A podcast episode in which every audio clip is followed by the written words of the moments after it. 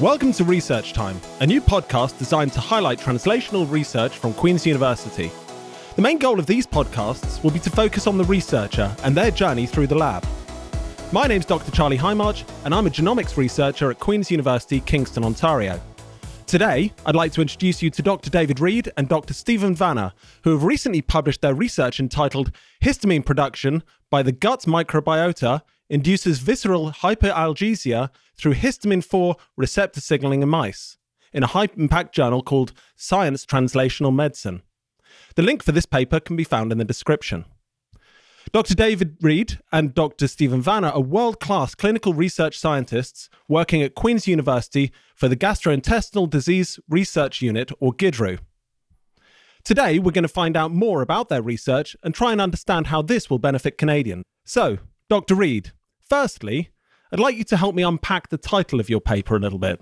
Can you help our audience understand in lay terms what your paper was about and what the main findings were?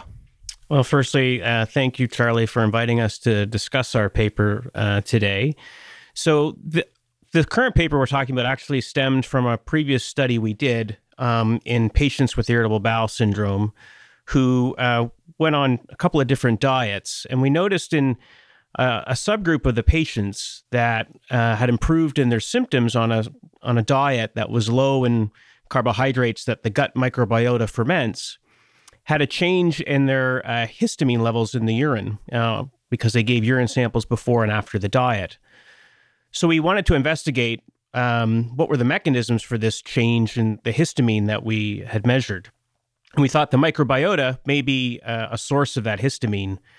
So uh, we took the uh, stool samples from um, patients who had either a high level of urine histamine or a low level of urine histamine and put that into uh, mice and put them on the same diets that we had put the patients on in our previous clinical study.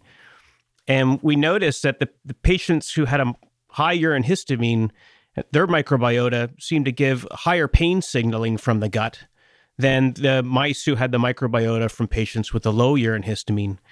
And we delved into it further, and we could discovered that uh, the microbiota from these high urine histamine patients produced a significant amount uh, more histamine. Uh, and in fact, going further uh, into it, we discovered there was a bacteria, a single strain of bacteria, which produced very high levels of histamine compared to any other strains that uh, that we isolated um, in collaboration with our uh, colleagues at McMaster, led by doctors uh, Giada De Palma and Dr. Przemek Bercik. And then uh, we did some pharmacology then and could show that we could block this histamine signaling by blocking a specific histamine receptor, the histamine 4 receptor, and bring change the level of pain signaling coming from the gut. Okay, that's that's amazing. That's fascinating, cutting edge science. I just want to uh, uh, approach uh, Dr. Vanner and just ask him a little bit more about IBS and and what that means to patients that uh, you see in your clinic. Thanks, Charlie. Irritable bowel syndrome is hugely impactful for Canadians. Depending on how you define it, it can affect anywhere between 5 to 10% of the adult population uh, across our country and indeed uh, North America and around the world. And it's often cited that next to the common cold, that irritable bowel syndrome like symptoms are among the most common reasons why we're not able to go to school or we're not able to go to work. So the, these are uh, tremendously uh, impactful disorders, and uh, the pain of irritable bowel syndrome, which is one of the defining uh, criteria and features, um, can be extremely severe. And so uh, physicians and patients and healthcare providers are deeply interested in uh, what the causes uh, of this pain might be so that we can get better treatments. So, Dr. Reed, uh, when we're talking about the microbiota, what, what, what do you mean when you're saying that? Um, well, this is obviously the bacteria that reside in our gut. And I think actually this would be a good opportunity for our colleagues at McMaster to talk more about uh, specifically the gut microbiota and how it impacts health. So I'd like to, if I could, introduce our colleagues, Dr. Giada De Palma and Dr. Przemek Bercik. Uh, thank you, David and Charlie, for, for this invitation. It, it's great to uh, to share this uh, this post- podcast. So I would like first uh, say a few words about the microbiome in general. And in a way, it is a combination of all these microorganisms which live in our digestive tract, including uh, bacteria, archaea, viruses, and, and fungi. And during the last two decades, it has been uh, increasingly recognized that they play a key role in our health, but also in, in disease. And it relates not only to the chronic gastrointestinal disorders, but also to metabolism, shaping the immune system, and uh, for example, even uh, malignancies, so uh, uh cancer uh, diseases. With respect to irritable bowel syndrome, there are many studies which uh, suggested that IBS can be triggered by gastrointestinal infections, either bacterial or viral ones, that changing the, the microbiota composition can induce symptoms of IBS. And we actually use antibiotics, uh, at least in a proportion of patients, to treat IBS. So there is really mounting evidence that uh, microbiota, uh, to a significant degree, can determine how we uh, feel. I mean, whether it's uh, the, the, the gastrointestinal symptoms, and there is even data showing that uh, gut microbiota can modify our mood, let's say anxiety or depression. Thank you for that. So I, I think when most people hear the word histamine, they probably end up their go-to is to think about allergies and not necessarily their guts. How did you pinpoint histamine as a factor in IBS and not some other noxious substance? We've known actually for a long time that uh, in the tissues of patients suffering from irritable bowel syndrome in the intestine that the histamine levels are elevated. And one of the key questions has been where's that histamine coming from? And we know that immune cells, in particular mast cells in these tissues, contain histamine. But we've always uh, wondered uh, what the triggers to release that histamine might be, and also whether there might be other sources. And that's one of the really profound findings in this study is that it turns out that the microbiota could be one of the previously unrecognized key sources of this histamine. And it's well known as well that histamine is a major driver of pain. So understanding where it's coming from is key in terms of developing therapies. We've already heard from McMaster that there's many different types of bacteria in the gut. So how do you go about finding out which of the bacteria causes an increase in histamine that causes this pain in IBS patients? Well, I I think um, we've been able to do this uh, through um, actually the help of our patients because they've been very generous in uh, providing samples to us that we can then use to analyze in translational studies. So we were able to find patients who were suffering uh, with the symptoms of irritable bowel syndrome and as Dr. Reed uh, previously mentioned, we identified uh, from diet studies patients who had high histamine levels that were signaling in their urine samples. And based on that, we were then able to take their stool samples and work with our colleagues at McMaster in their germ free animal facility where they can actually humanize the mice with the human samples. And I think it'd be uh, lovely to hear more from our colleagues at McMaster about how they actually went about doing these studies. Thank you, Dr. Vanner.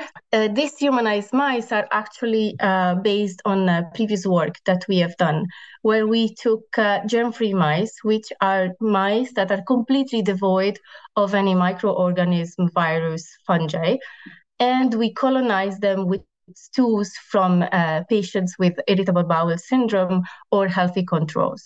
When we do this, we saw in our previous work that we were able to, rec- to recapitulate the uh, phenotype that we saw in uh, IBS patients.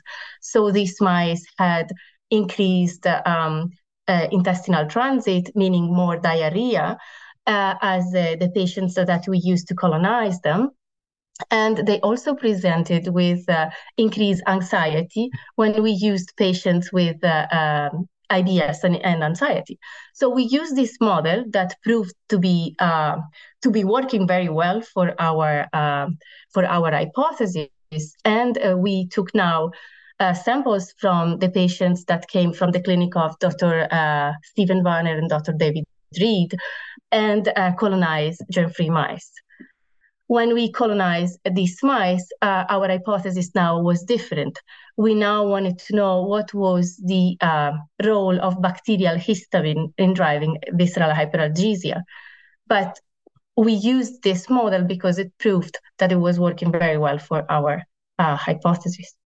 So, how do you measure how much of each type of bacteria there is in the gut and find out what the relative impact of it is on IBS? So, to analyze the gut microbiota, we use a technique that is called 16S gene sequencing. And doing that, we are able to see how many bacteria we have and uh, in which proportion they are present. Uh, then, uh, from our study in humanized mice, we observed that there was an effect. We observed that these humanized mice colonized with this microbiota from IBS patients presented with an increased visceral hyperalgesia. So then we took uh, the microbiota of these mice and the microbiota of the original donor samples uh, and uh, did in vitro studies to study the functionality of this microbiota. And in particular, because our hypothesis was that microbiota was um, indeed producing histamine, we tested for uh, histamine production. Histamine is produced uh, through the activity of an enzyme that uh, um, converts histidine into histamine. And this is called the histidine decarboxylase. So, in order to test functionality of this bacteria and this microbiota, we added uh, excess histidine in the media and tested and um, analyzed uh, the histamine production. This way, we were able to uh, establish that certain IBS patients, especially those that in the mice were inducing increased hyperalgesia, had an increased histamine production. From these cultures, we took uh, the bacteria, we isolated all the single colonies and the single bacteria present in the, present in the tubes and uh, identify them and found that the best histamine producer was a gram-negative bacterium that possessed the enzyme histidine decarboxylase and is called Klebsiella aerogenes in our case. So, Dr. Reed, are, are certain people more likely to have a type of microbiome that produces more histamine and uh, and therefore causes more IBS? Well, I think that's a, an important point um, in that patients with IBS, um, there's probably subgroups of people who um, have uh, mechanisms driving their symptoms compared to different mechanisms in another group of patients with with IBS. So um, we're starting now to understand that rather than just a single group of patients and trying to treat everybody the same, to try and hopefully better identify what the mechanisms in subgroup of IBS patients is here versus the mechanisms of this other subgroup. And so some people, it, it looks like, have maybe a more microbiota host interaction driving their symptoms. Um, and certainly in some of the work that uh, we've done in collaboration with our colleagues at McMaster, some patients have a microbiota with bacteria that produce a high level of histamine, whereas other patients do not. And so um, the patients who have a microbiota that producing high level of histamine, targeting that pathway may, may be a very good therapeutic option to improve their symptoms. Whereas the patients who don't have high histamine producing microbi- uh, microbiota, treating them uh, that sort of targets this histamine signaling pathway may not be as effective. And thus, we need to understand what's driving their symptoms and the mechanisms and target those mechanisms specifically. So, how do you imagine that these kind of treatments are going to manifest in the future? Is it, is it going to be some sort of pill or some sort of uh, uh, off the shelf grocery product that's going to allow you to manage your gut health? So, I think there's a number of options. One of the things that is worth, I think, emphasizing is for many years, patients with irritable bowel syndrome have gone to their doctors and they've been told, well, your tests are all normal and it's left them with the impression that uh, they're really uh, maybe weren't being taken as seriously as other patients, or even sometimes got the impression that we might have thought their symptoms were sort of all in their head. And I think it's really helpful for patients to understand that actually there are some mechanisms that are now being understood that it can explain their symptoms because it leaves you in this sort of void of being told that your tests are all normal, but at the same time, you're suffering with a lot of discomfort. So I think that alone is going to be very helpful in um, patients in terms of um, being able to deal with their disorder. The histamine itself um, opens up a, uh, an exciting number of therapeutic options, both in terms of medications. So we have histamine receptor antagonists that we can uh, now um, in in the uh, subgroups of patients we think where this is an important mechanism we can undergo clinical trials to see indeed if there's benefit. There's also the opportunity to manipulate the microbiota. So if you are one of those individuals who has a microbiota community that is a high histamine producer then we can devise microbiota therapies and or diet therapies that might shift that microbiota community to a less histamine producing community and thereby help your symptoms. So you've raised a few interesting points there, and, and I think one of them is the the education piece of just allowing kind of almost a forgotten generation of IBS sufferers know that you know their symptoms weren't crazy and they, they were they were legitimate, but also the medical community having a better understanding that these are real symptoms and have a sort of treat a treatment strategy attached to them. Um, you, have also sort of suggested that uh, this kind of uh, treatments can be highly personalized. So individuals will effectively, you could see in the future, have their own microbiota analyzed and then a treatment devised by clinicians that uh, is specific to them. Yes, it's a very exciting time actually in uh, therapeutics for disorders like irritable bowel syndrome and other chronic conditions where we just didn't have uh, a good understanding. And so it's opened up this whole world of so called precision medicine where we can individualize therapies uh, that uh, will be beneficial and avoid putting our patients on medications that not only aren't helpful but could even have side effects that would be detrimental. So this is this is very exciting research, as you've said. Um, we, we we we're constantly reading in the news about an exciting discovery that's made in a laboratory somewhere how's this going to actually translate meaningfully to patients? And, and do you think that that's going to be in a, in a, in a, in a reasonable length of time, as in the next decade? Well, I, I think certainly we we we hope to um, move a lot, you know, more quickly than we've been able to in the past. And the, the key, I think, will be trying to um, enrich the population of of patients in which we're studying uh, a specific therapy in a in a clinical trial. So rather than just simply um, take anyone, for example, with irritable bowel syndrome, and put some patients on the treatment and other patients uh, get a placebo, enriching that group where we say we think this is the mechanism underlying your symptoms, and and just test this therapy in that group of patients. I think we have the potential to identify a much uh, more efficacious therapy for that subgroup um, compared to you know just testing it in everybody. And I think the next really big step that we um, are hoping to do is really be able to identify subgroups of patients uh, that we can then really target the mechanism uh, in them rather than just uh, give a single treatment to all comers patients. Okay, so more generally, and I'm thinking about people who maybe don't have IBS we presumably, as we've heard from our colleagues at McMaster, we, we all have a very diverse microbiome in our guts. Is there anything that we should all be doing to help keep that microbiome diverse? And, and it, it, are these efforts preventative in any way? I think the best advice today is um, just the very practical, healthy living lifestyle. So, uh, we know that uh, diet is influential uh, for patients uh, with irritable bowel syndrome and for others without. And so, following the Canada Health uh, Guide is, is, I think, a logical, important place to, to start.